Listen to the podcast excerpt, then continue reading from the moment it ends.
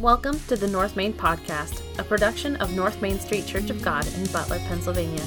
This podcast brings you North Main's messages every week. We strive to know God intimately, grow in Christ continually, and go for Him daily. I invite you to listen in today as we explore the Bible and learn about its unchanging truths for living life God's way. Let's listen in to this week's message.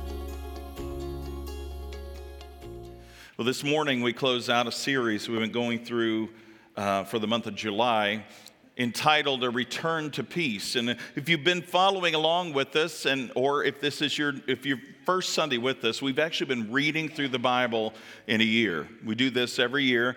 And uh, our themes for the year will correlate with the messages. So each year as we read through the bible we feel that god has called us to highlight a certain theme over the course of nine years, we believe God's called us to go through each of the fruit of the Spirit, which is love, joy, peace, patience, kindness, goodness, faithfulness, gentleness, and self control, out of Galatians chapter 5. So, a few years ago, we had love. Last year, COVID, we had joy. This year, 2021, has been peace. I find it ironic how each of those has been challenged along the way. But this year, being the theme of peace, as we've read through the scripture, um, we've been looking at themes of peace throughout Genesis all the way up to now Nehemiah.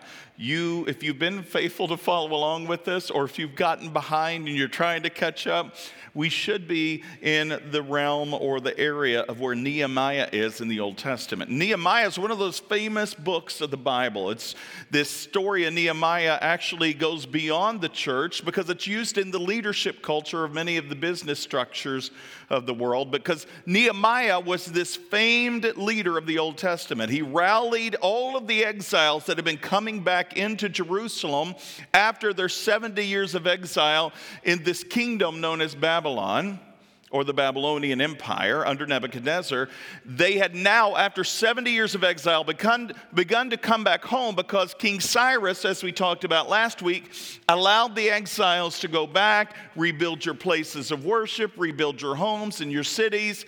He did that more than likely as a political effort to gain their trust and their loyalty.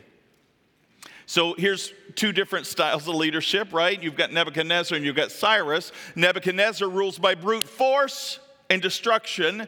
Cyrus wants to rule benevolently to gain the loyalty of those whom Nebuchadnezzar overtook. But Cyrus is now the king, not of Babylon, but the Medo Persian Empire, which has taken over the Babylonian Empire. And Cyrus is even spoken about in the book of Isaiah by name 150 years before he even comes onto the scene. About the same time as Cyrus is letting the exiles go back to their homes to rebuild their cities of worship, the exiles of the Jewish nation are coming back to Jerusalem and they're rebuilding the city. The first thing they build, if you read the book of Ezra, is the brazen altar or the altar of sacrifice, which would have set out in the temple court area. And this is where all of the sacrifices would have been made on behalf of the people as sin offerings or burnt offerings for the sins of the people. The brazen altar would have been built of bronze. And then they began to rebuild the temple. If you read the book of Ezra just before Nehemiah, and it's actually Ezra and Nehemiah technically are one book. We break them up in our Old Testament now, but it's Ezra slash Nehemiah because the two of them are contemporaries. Ezra is a scribe and a priest, Nehemiah is a cupbearer for the king, King Artaxerxes, now at this point in the Medo Persian Empire. And, uh, and the king of the Medo Persian Empire allows Nehemiah to go back. Well, Ezra is already there. He's already been working to change the environment, to get the people stabilized spiritually and otherwise. There's also a guy there by the name of Zerubbabel. Say that three times fast. Zerubbabel, right? Great name for a baby today. I think it's going to come back into style. But Zerubbabel was basically the general contractor on the temple. This would have been known as the second temple. The first temple was built by Solomon. Nebuchadnezzar destroyed it when he took over Jerusalem. And now they're rebuilding the temple 70 years later under a guy by the name of Zerubbabel, under the spiritual headship and leadership of Ezra the scribe and priest. Nehemiah hears the exiles are coming back home. A lot of good things are happening. He's in the capital city of Susa, which is many hundreds of miles away from Jerusalem, and his heart breaks because not because of the good things that are happening, but rather because the walls of the city, which are not only a symbol of security and strength, but are the security of the people, are broken down. They've been broken down for 70 years since Nebuchadnezzar destroyed the city. And so now Nehemiah, who is a cupbearer to the king, one of the most trusted uh, uh, servants to the king at the time, basically asked for permission to go back. I'm really doing this in a nutshell. You want to read the whole story of Nehemiah? It's a relatively short book. Read it in the Old Testament in one setting, you can get through it. But Nehemiah goes back. The, the, the king says, Sure, I'll let you go. Do you know how long he was gone? he was gone for about 12 years, 11 to 12 years. You are one of the most trusted servants of the king at the time. You are cupbearer to the king. They are not easy to come by because you really have to make sure whoever's tasting your wine to see if it's poisoned is truly trustworthy or not. So he lets this guy go for about 11 to 12 years. And he gives him building materials for the, for the progress of rebuilding the walls around Jerusalem. So now we get to Nehemiah chapter 8. And we find the walls around Jerusalem have been solidified, rebuilt. And Nehemiah, as an amazing leader, instead of getting a, a, contracting crew to come in of paid laborers. Instead, gets all the exiles who have begun to resettle around Jerusalem. Those closest to the walls would rebuild those sections of the walls. So now think about this. In those days, ancient cities had had um, had structures built or, or homes and, and storefronts built into the walls. If your house was up against one of those wall, one of those uh, sides of the wall, would you want yours to be secure? Yes, you would. So Nehemiah, in all of his great leadership ability, says, "Okay, you group, you group of people here, you're in charge of rebuilding this section. And you group of people here, you're in charge of rebuilding this section. Because he knew that if they were rebuilding the sections where their homes were closest to, that they would have wanted to be super strong. So now this is rebuilt. They're getting ready to dedicate, or they're dedicating the wall. They go through all this process, and something significant happens. Ezra comes back onto the scene. Again, I said they're peers or contemporaries at the time. But before we get to that, I want to ask you this question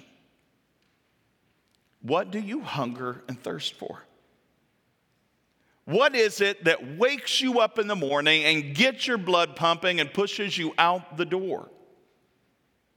What is it that you desire most in life? And what are you doing to see that through?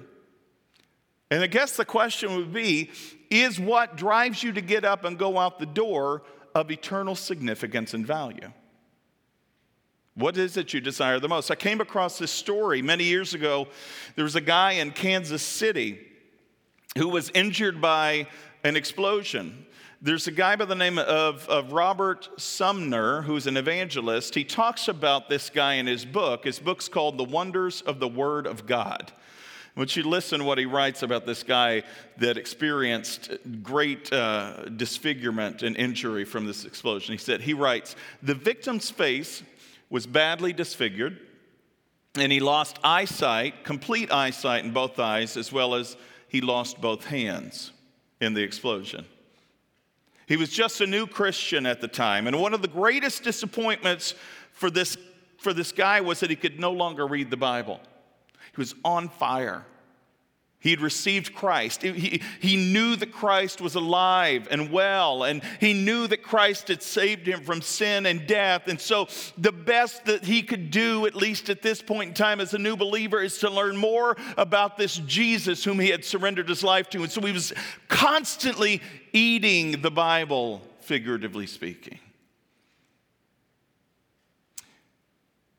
He wasn't able to do that the way he used to be. Then he heard about a lady in England who read Braille with her lips, hoping to do the same thing. He, learned, he set off to learn Braille. The problem was, as he got a Bible in Braille and tried to put his lips across it, there was nerve damage to his face, so much so that he couldn't feel with his lips. One day, trying to continue to read the Bible in Braille with his lips, as he was bringing the pages to his lips, his tongue happened to touch a few of the raised characters on the page. He realized what he couldn't feel with his lips, he could feel with his tongue. And like a flash, he thought, I can read the Bible using my tongue. And at that time, Robert Sumner wrote his book. The man had read through the entire Bible four times with his tongue. True story. Do you hunger and thirst for God the way this guy hungered and thirsted for the Word of God? Do we take for granted the words of God from Genesis to Revelation so much so that we may have a hundred Bibles in our home collecting dust, but it's been a while since we picked it up to read it? Of course, you're expecting a pastor or a preacher to talk about the importance of reading the Bible because that's what I dedicate my life to, right? Well, it's hard for me at times to discipline myself to read the Word of God. Well, how do you prepare sermons? Well, it's not just about preparing sermons, it's about knowing the Word, not only the written Word, but the living Word. But I have to be honest with you, there are times where I don't have that hunger and thirst, where it's hard it's difficult. And I pray for God to give me the desire, like this guy had, to so desperately want to know the words of life from the Word of God that if I had lost all sense of being able to read in the normal ways, that I would be diligent enough to find a way to read it however I could. In the old days, and when I say old days, in the Jewish context, in Jesus' day and age, you may have heard me say this before. Historically, we read in the Mishnah and the Talmud that, that young men being raised in the tradition of Judaism would learn the whole Torah before they were 12 years old in the language of Hebrew. As you know, I have taught before Penn Christian Academy, seventh and eighth grade Bible. It would have been about the same age range that kids that I'm teaching would have had to have memorized the first five books of the Bible. And so I tell them at the beginning of the school year, or at least I did, by the end of this school year, by the end of these nine months together, you will have memorized the first five books of the Bible, and your final exam will be if you can do it in Hebrew. They don't like that. Yeah, I know it's, it's kind of corny, I get it. But still, if you were at the top echelon of your class in the synagogue, you would have gone on to a further learning of the word. You would have learned the historical documents. You would have learned the, the poetry. You would have learned the prophets you would have been able to memorize all of that. So now, when Jesus, totally side note here to what I'm going to get to today, but when Jesus was confronting the religious leaders of his day and he was calling them out and they were trying to call him out, he knew the word just as much, if not better, because he was the word, than they did. And so when he's calling them out, he's calling them out on things that they knew by memory and that they had failed to understand the context of. You and I need to learn, not just, but I don't do well with memory, Brandon. I don't remember. I don't either. That's why you'll hear me paraphrasing a lot. because I am I, I, really struggle with memorization. That's why I'm constantly reading as much as I can, not only about the Bible, but the Bible itself, so that I could study to show myself approved. You would hopefully want your pastor to stand on the stage being an expert in the scripture, but not lording it over others the way the Pharisees did. But hopefully opening it, opening it up in a way that, has, that helps reveal the very nature of God to you so that it transforms your life. So we come to this place now. The walls are rebuilt, the people are there. It says that they built a platform in the city square, much like a stage today. Not much has changed, right? Built a platform, and the law of Moses is brought out. The law would have fit on one scroll. Scrolls were parchment or animal skins that would have been sewn together if it needed to be longer, and they would have been rolled up in a scroll. They still do this in Jewish synagogues today. They will bring different scrolls out for the rabbis to read on a large table in front of the synagogue or in, in, in the synagogue assembly. So the, the scroll of the Torah was brought, Genesis through Deuteronomy, and I want you to hear what happens in this context. In October, Nehemiah chapter 8, starting with verse 1. I'm reading from the New Living Translation today.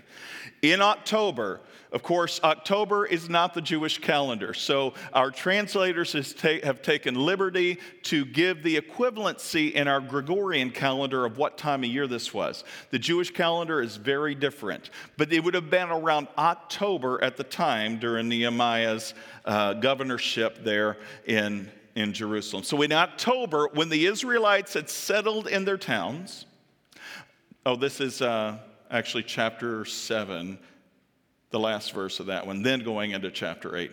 All the people assembled with a unified purpose at the square just inside the water gate. There were so many gates around this city. There, were the, there was the dung gate. Guess, that, guess what that one was for?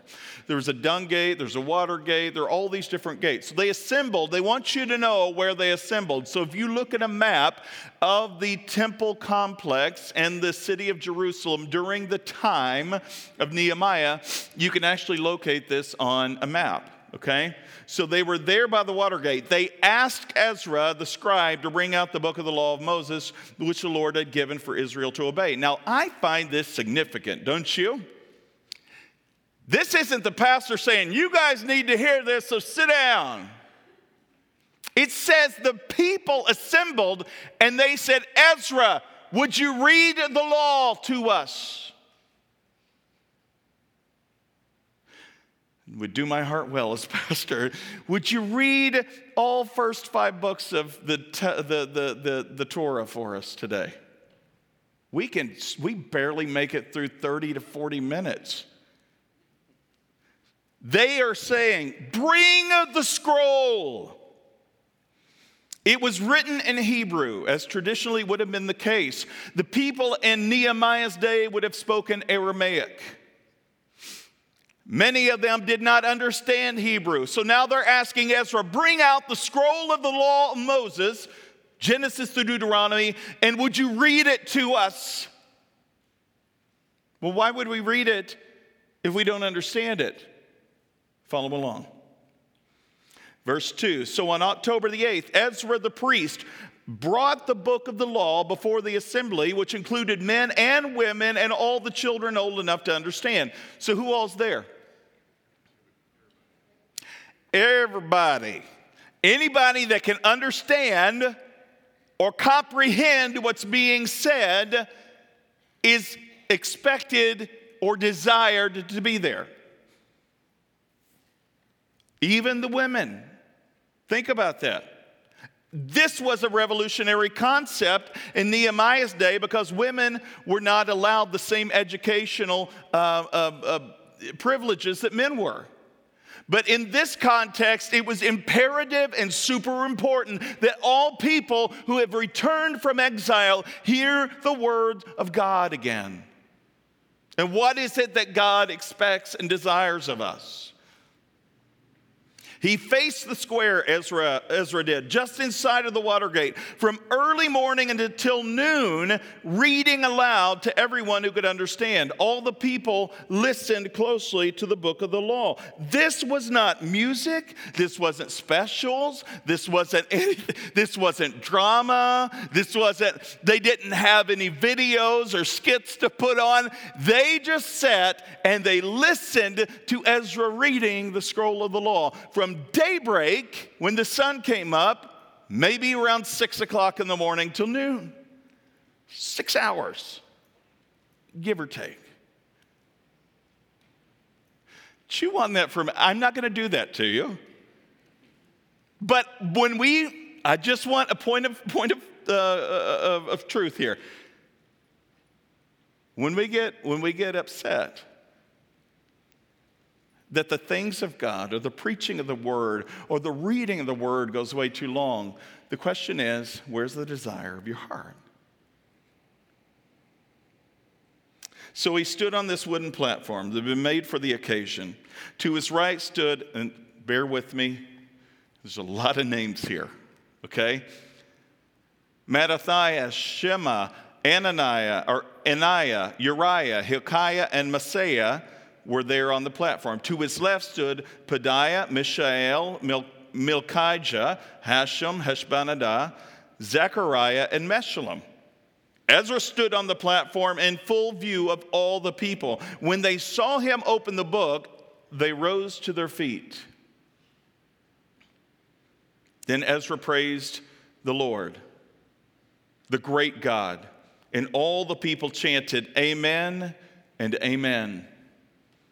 As they lifted their hands, they bowed down and worshiped the Lord with their faces to the ground. The Levites, Jeshua, Bani, Sherebiah, Jamin, Akkub, Shabbethai, Hodiah, Maaseiah, Kelita, Azariah, Jozabad, Hanan, and Pelaiah, then instructed the people in the law while everyone remained in their places. They read from the book of the law of God and clearly explained the meaning of what was being read, helping the people to understand each passage. So now you have Ezra on the platform reading in the original Hebrew the five books of the, of the Old Testament known as the Torah or the Pentateuch. In front of all the people, you have these men interspersed with the whole crowd, and they are translating more than likely into Aramaic, and when necessary, explaining some of the more difficult places of the law. Then Nehemiah the governor, Ezra the priest and scribe, and the Levites who were interpreting for the people said to them, Don't mourn or weep on such a day as this, for today is a sacred day before the Lord your God. For the people had all been weeping as he listened to the words of the law. Why do you think they were weeping? You've been in exile for 70 years. More than likely, you did not have parchment at that time because everything had been destroyed up to that point. There were scribes who continued to hold sacred these scrolls, but because there wasn't this mass printing press or the Gutenberg press, even at the time, these were very sparse and scarce to find. And so they had lived for 70 years based on what they had remembered from their traditions and not on what they could read from their traditions for 70 years, word of mouth, the older generation at least passing on what vestige of the law they remembered to the next generation, so that by the time they come back, it's time, all right, we know there's a scroll here. Let's read it together. We, we've now refortified the city, the temple's in place, the altar's there. Every piece that we need to worship God is here. Let's read the law. And so now they're hearing it as it had been written for centuries, every jot and tittle. They read every detail of it. And the pieces that have been handed on to them by tradition are now given full glorious perspective. And they realize how far they had fallen from the grace of God and His teachings. They were broken. God who had been faithful and they who had been unfaithful had allowed judgment to happen, and He's now giving grace after a period of seven years, as He promised, to do this and let them come back home. He's proven himself to them time and time and time again, and yet now they're hearing for the very first time, this generation, the actual words of the holy book, the law of Moses. And they're broken. When was the last time we read the word of God and we're broken? And Nehemiah continued Go and celebrate with a feast of rich foods and sweet drinks, and share gifts of food with people who have nothing prepared. This is a sacred day our, uh, uh, before our Lord. Don't be dejected and sad, for the joy of the Lord is your strength. And the Levites, too, they quieted the people, telling them, Hush, hush, don't weep, for this is a sacred day. So the people went away to eat and drink at a festive meal. They shared gifts and food, uh, or gifts of food, and, uh, uh, and to celebrate with great joy because they had heard God's words and understood them. Well, you know, one of the biggest pushbacks I get as a pastor is I can't read that. I don't understand what I'm reading. What are you doing? Where, where, where are you going? How are, how are you reading it? Yes, read it at all times and in all places, but you should read it together with other believers. You should read it with other believers that have been there, done that, that have the experience, and maybe have a little, little bit of uh, more knowledge of those things so that they can help you understand the way the Levites did in the context of the assembly that day. You need to be careful, right, for false teachers. They, they're out there. But how do you know what a false teacher is? It's somebody who says something contrary to the Word of God. That's a different subject for a different time. Here's a key word this morning God's Word leads to repentance, peace, and restoration. I don't want to assume whether or not you read the scripture. I'm not going to make a large assumption that you don't. I would rather err on the side that you read the Bible faithfully whenever you can and you are a student of that word. Because in order to continue to foster a relationship with God, Yahweh, through Jesus Christ, we must not only be in the Word, but the Word should be in us. Not only the written Word, but the living Word, Christ should be alive and well in us. And it should probe and push us into these deeper places of understanding. Not alone and in a vacuum, but together as the body of Christ. Not just on Sunday mornings, but it says in the early church they met daily together in homes. No matter what spectrum you were on educated, uneducated, rich, poor they gathered together in homes as equals and they studied the apostles' teaching. They prayed together, they fellowshiped, they broke bread, and including the Lord's Supper daily, not just on Sunday mornings. It did say they met in the temple daily, at least while it was still there. So, what do we get from this? I want you to look at this passage from four different perspectives. The first thing is they hungered for God's word. They hungered for God's word. You, you see this often with a persecuted people where it's illegal to hold, uh, own a Bible or even have a Bible in certain nations today. I, I came across a ton of different stories that I could have placed in, in, in, the, in the message today. But those who live in persecuted places where it's illegal to own a Bible, they will find any way, form, or fashion to get their hands on any piece of Scripture, even if it's only a book of the Bible or even just a few pages of the Bible. They will risk their lives for that. Why would somebody risk their life for a book? You ever wondered? It's really quiet in here today. Are you at home talking to me online? Why would somebody risk their life for a book? Why is it important? It's got what in it? It's got life in it. How does a book give life? See, these are the things that we don't really dig into and really chew on enough in the church. We get these flowery messages oftentimes. Read the Bible, read the Bible, read. Why? Is, if it's just some other book, why do we need to read that one versus any other book out there? Well, in, in not just our tradition, but in our faith in God, we believe that that book though it's written on things that this earth has produced, like paper and ink and those kind of things, leather bound, we believe the words that are inspired by God through the Holy Spirit are holy, are good are worthy of not only being read, but being read again and again and again and again. The psalmist in 119, the longest psalm in the whole book of Psalms, says, Your word have I hidden in my heart that I might not sin against you. What word have you hidden in your heart? Your word? The culture's word? Your politician's words? What words are you hiding in your heart? What is it that is the standard by which you live?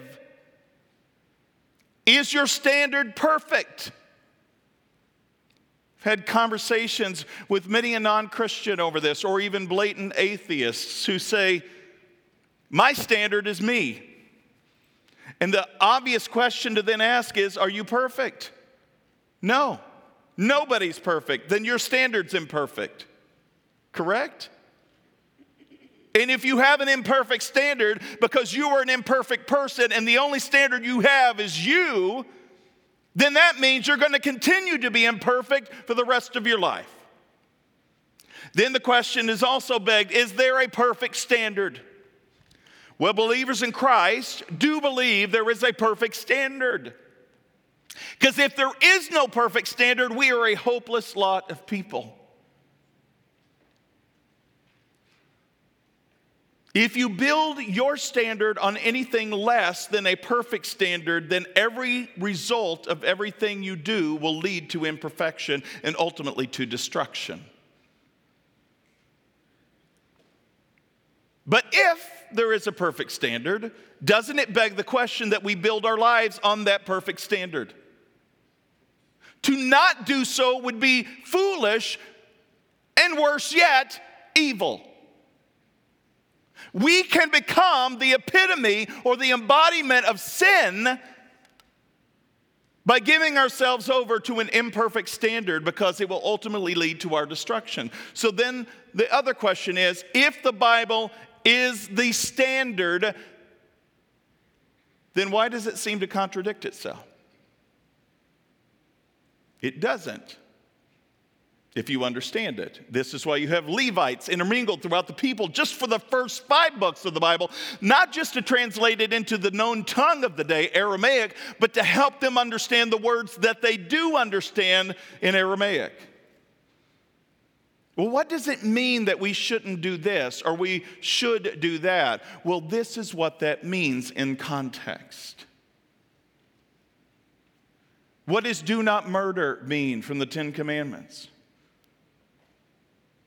What does do not commit adultery mean? What, what does don't covet mean?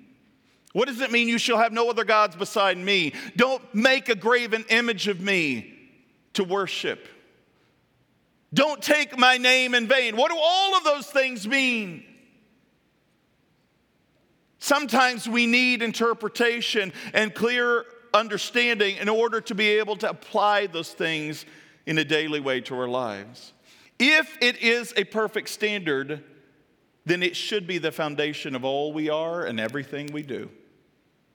The problem is, even today, I find as a pastor, more often than not, people want to find loopholes.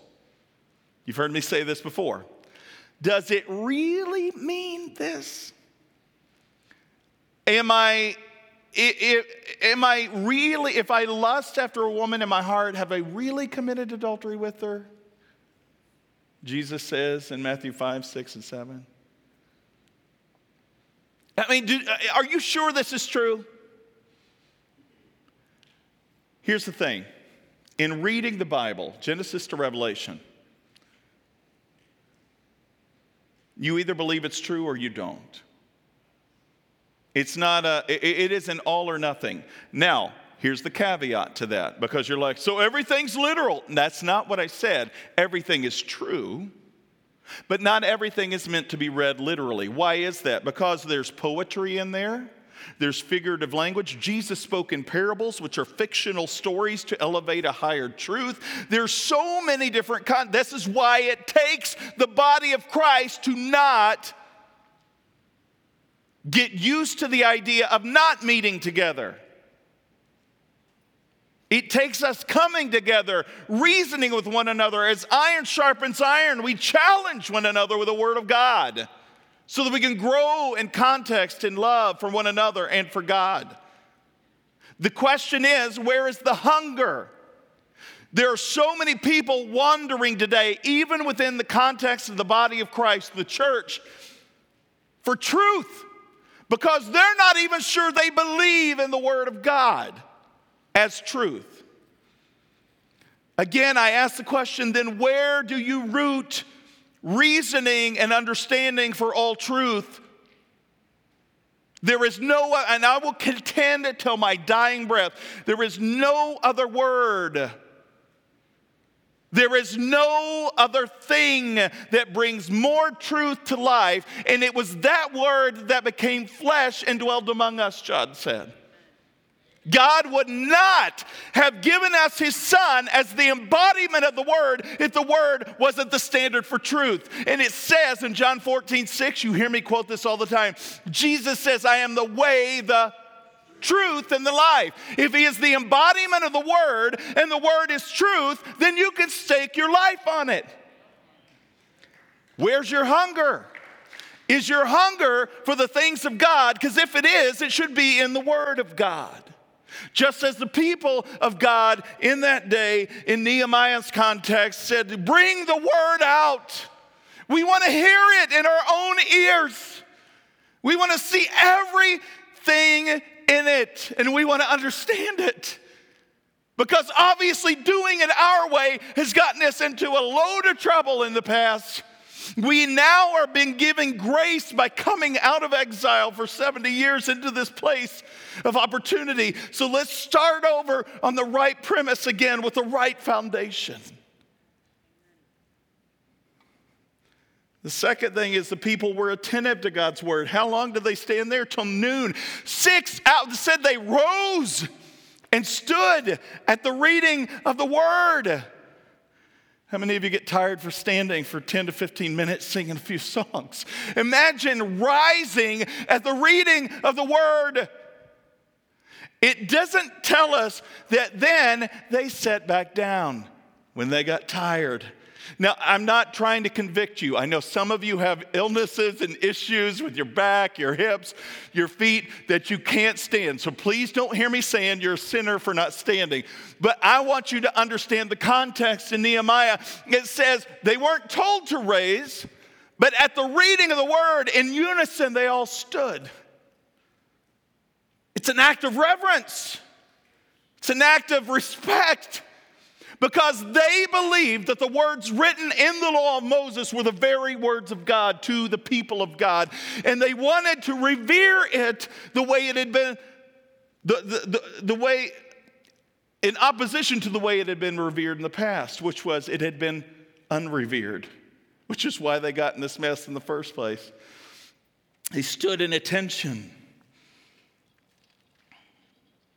While studying the Bible, or excuse me, while studying in the Holy Lands, a guy by the name of Jack, and I looked up the pronunciation of his name and I said it a few times this week, and now it eludes me. It's K U H A T S C H E K. Okay, Kushikachak. It sounds like a sneeze. But I'm sure uh, he's a great guy. He's a scholarly writer. But he writes a book called Taking the Guesswork Out of Applying the Bible. And in this book, he has a story, a real story, while he was studying in the Holy Lands in Israel and, and the thereabouts. Um, he says a seminary professor of mine met a man who claimed to have memorized the Old Testament in Hebrew. This is Genesis through Malachi, not Genesis through Deuteronomy. He claimed to have memorized the whole Old Testament in Hebrew. Needless to say, the astonished professor asked for a demonstration. If somebody tells you that, you say, prove it, right? So uh, a few days late, uh, later, they sat together in this man's home. Where shall we begin? The man asked. Psalm 1, replied my professor, who was an avid student of the Psalms and very literate in Hebrew. Beginning with Psalm 1, verse 1, the man began to recite from memory while my professor followed along in his Hebrew Bible. For two hours, the man continued word for word without a mistake as the professor sat in stunned silence. And when the demonstration was over, my professor, he goes on to write, discovered something even more astonishing about the man. He was an atheist. Here was someone who knew the scripture better than most Christians ever will, and yet he didn't even believe in God. How do you come to the Word of God? Do you come to it with a faith and a belief that what you're reading is real and true? Or do you come to it just as another book and you are reading it just because you think it's the right thing to do because you go to church?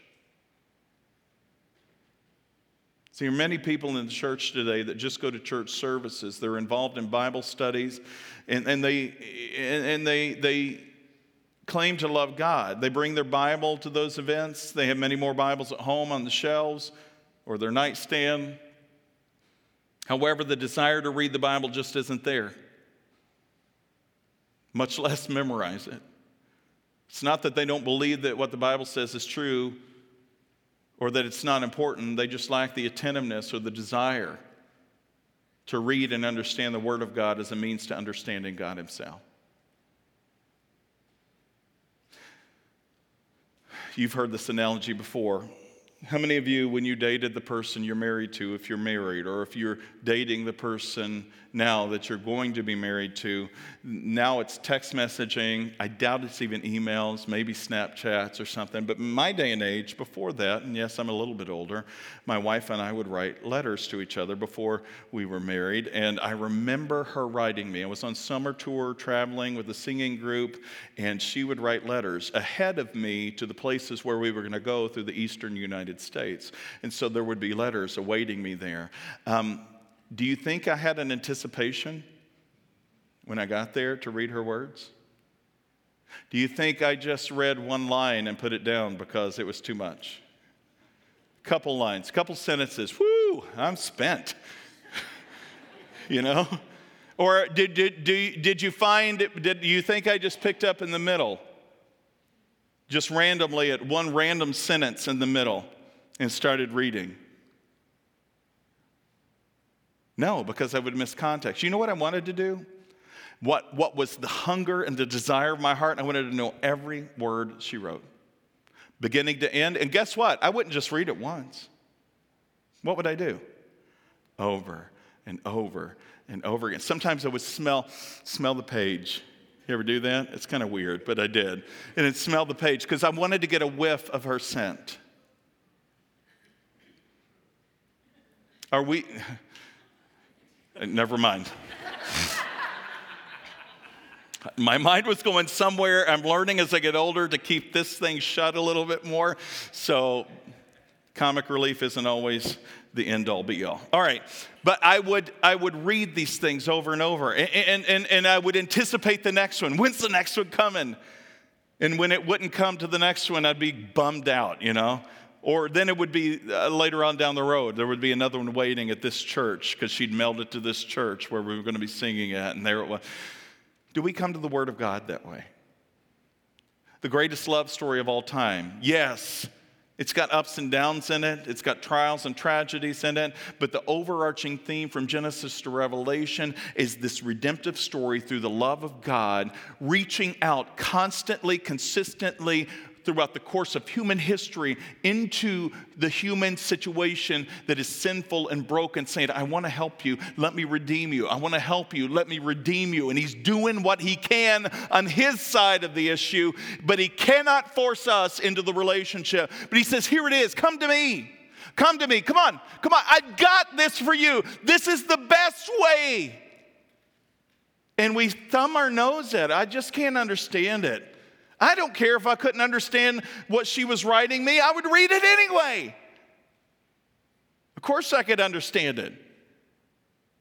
But we don't always understand the things we read, which is why we have to read them together as the body of Christ. And when we do that, we have to be attentive. We don't need to just gloss over the words because we're doing a discipline. Yes, there is a discipline of study, but it's more than a discipline, it is the word of life. Thirdly, the people were responsive to God's word. Amen and amen, they said. Anytime you read amen with regard to the people, oftentimes it's in agreement with something that's being said. It's in essence saying, let it be so. Okay? Exodus chapter 19 and chapter 20, where God speaks from Mount Sinai to the people, giving verbally from the mouth of God the words of God, the Ten Commandments to the people. God is wanting to covenant with these people. In the line of Abraham, he gives them the law, which we now call the law of Moses. Specifically, he gives the Ten Commandments, and then they are expounded on by Moses in about 600 other laws in Leviticus and Numbers and Deuteronomy. But the people, when God tells Moses to come down off the mountain to get the people prepared, make sure they're consecrated because I'm going to speak directly to them, set off a border around the mountain that they cannot come upon or they will die. Okay? Get them prepared. So Moses comes down off the mountain, and says, God's getting ready to speak. He wants to speak directly, but you have to consecrate yourselves. Exodus 19. And what is consecrate? Make yourselves holy, purify yourselves, cleanse yourselves, refrain from sexual activity, even with your spouse. You need to focus on the things of God right now. Get yourself ready to hear the voice of God. And so they do so. And you know what they said? Amen. Amen. We will do all that He requires of us. Do you know what just happened when they said that? They said, in this contractual covenantal agreement, we will do everything God expects. God is offering us this as the other party in the covenant relationship. And so now you have two parties who are saying yes to the agreement, and then God gives the commands and the stipulations of the agreement. They were responsive to God's word in Nehemiah's day. They heard the law again. And what is their response? Amen and amen and they are broken over it. Their response leads them, as we'll find out in a moment, to repentance. All too often, we come to the Word of God rather than saying amen and amen, we say, oh me, oh me, or we say, I don't get it.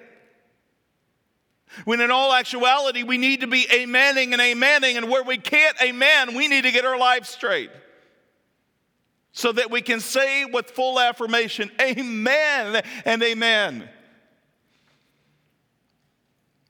Their responsiveness in brokenness, and in their agreement to the read law of Moses, the contractual agreement God had made with them, they said, Yes, we will do it. Now, of course, that's a different sermon for a different time. Sorry, I digress. I'm going to say they, they blew it again a few generations later, okay? So, but they had a repentant heart. Why were they weeping? Because at the hearing of God's word and how far they had fallen from it, the standards of it, they were broken. What is repentance?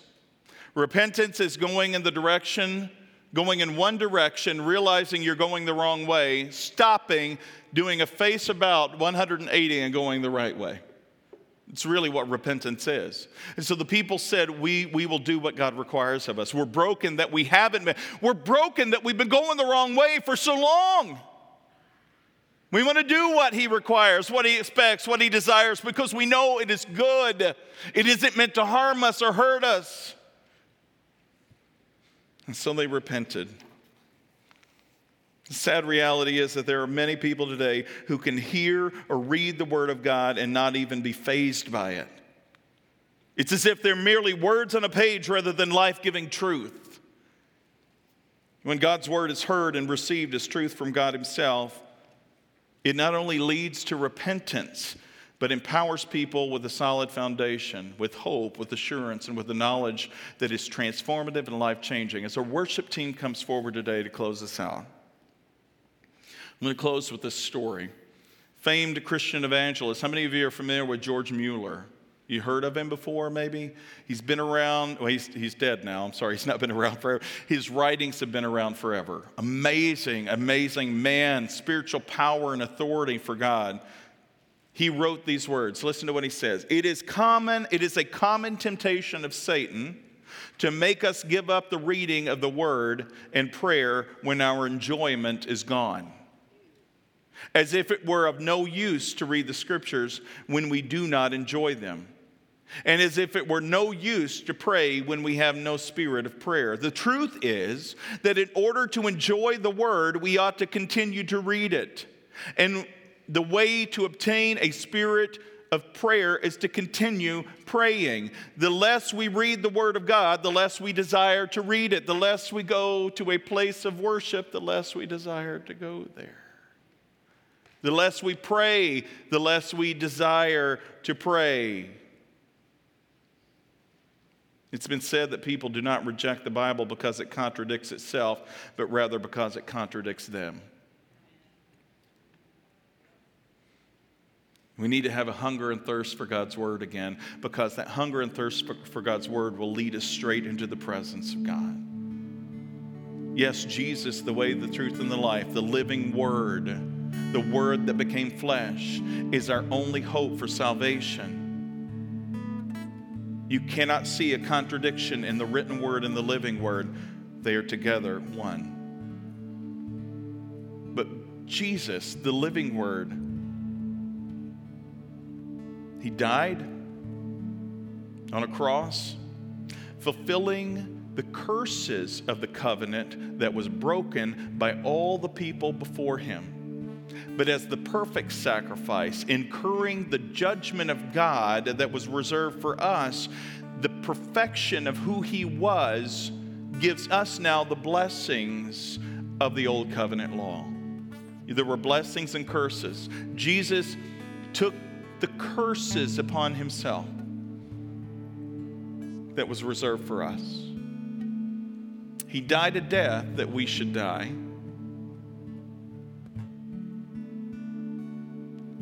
And He gives us new life through the new covenant in His blood that was poured out on the cross.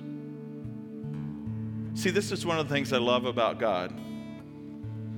Is He takes this guy, Abraham, from amongst a tribal group of people in Ur of the Chaldeans in the middle of Nowheresville, who was incapable of bearing children, or no, he can't, but his wife, you know what I mean. And God says, I'm going to make you into a great nation. Abraham's probably, I, I have no clue what you're going to do. I don't know how you're going to do it, but I submit.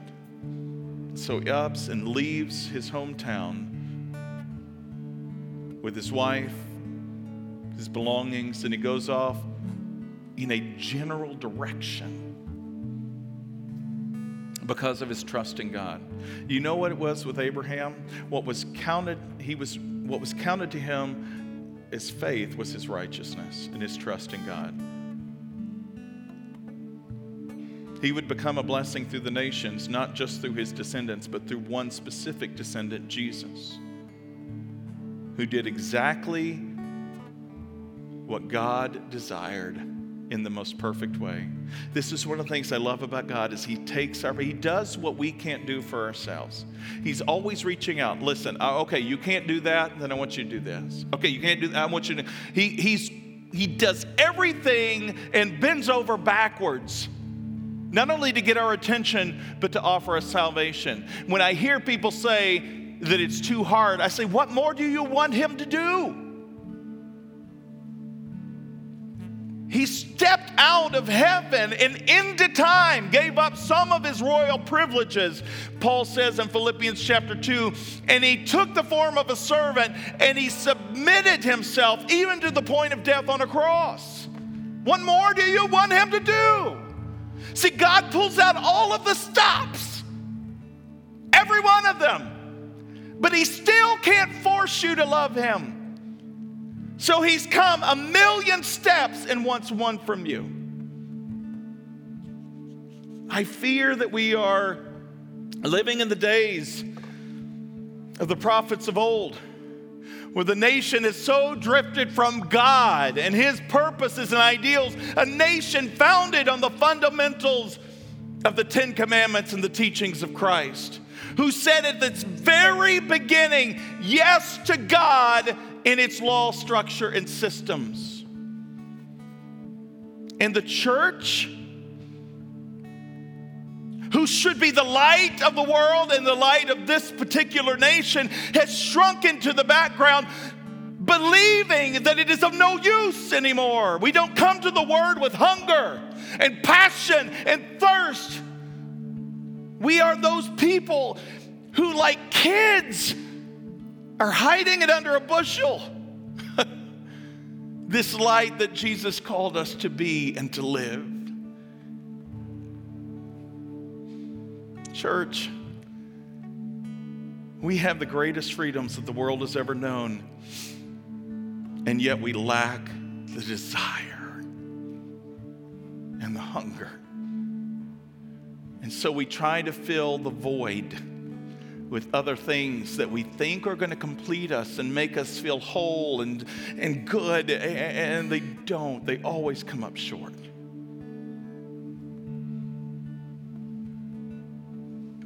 Jesus, the living word, is what changes everything. Heavenly Father, it's not easy. But you showed us how uneasy it was in what you did through the life you lived here on earth.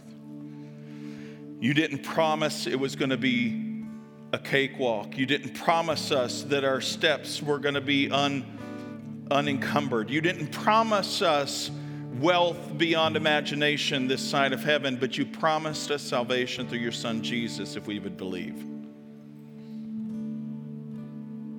Yes, it's difficult, it's frustrating. There are things we don't understand, but God, you've given us enough of who you are to be, un- to be able to understand who you are and that you are trustworthy. Give us a heartbeat for you. Give us hunger and thirst for righteousness. God, give us the desires, God, that you desire for us. Strip away the apathy and the indifference that have led to this plague that paralyzes us to be light and salt in the world around us. Restore to us the, jo- the joy of your salvation and renew a right spirit within us, oh Heavenly Father, I pray. In Jesus' name, amen. Thanks for joining us this week. Check back next week as we dig deeper and go further in our understanding of God's Word. Make sure to visit us on our website, www.northmaincog.org where you can learn more about us. If you found value in today's message, we'd appreciate a rating on iTunes, or if you'd simply tell a friend about the show, that would be helpful too. Donating to the ongoing ministry of North Main is easy. Just go to our website and click on the Give tab at the top of the screen. Thanks for listening. We look forward to you joining us again next week.